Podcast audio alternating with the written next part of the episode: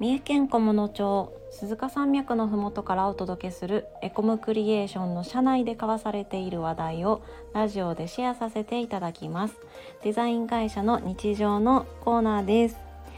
えー、本日はフォトグラファーとカスタマーサクセスを担当しております。山岡よしみがお届けします。よろしくお願いします。今回のテーマはエコムクリエーションのマネージャーってどんな仕事というテーマでお話しさせていただきます。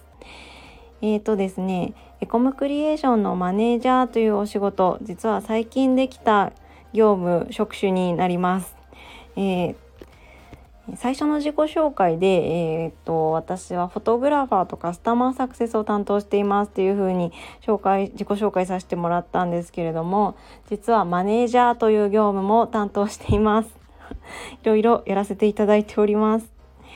え、会社によってはマネージャーっていうとこう部下が何人かいてその部下たちの指導をしていくような役割のことをマネージャーって呼んでいる会社さんもあるとは思いますがエコムクリエーションのマネージャーはちょっとそういうのとは違います。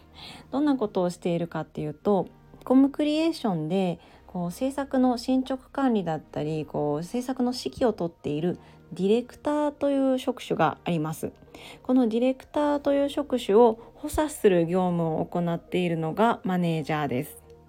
はい、具体的に言うと、えー、ディレクターはあのクライアントと打ち合わせをしたり、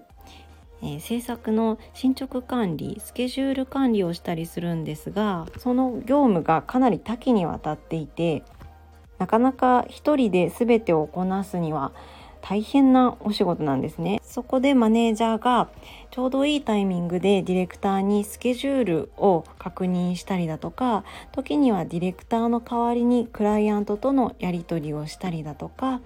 えー、ディレクターの代わりに見積書や請求書を作ったりだとか、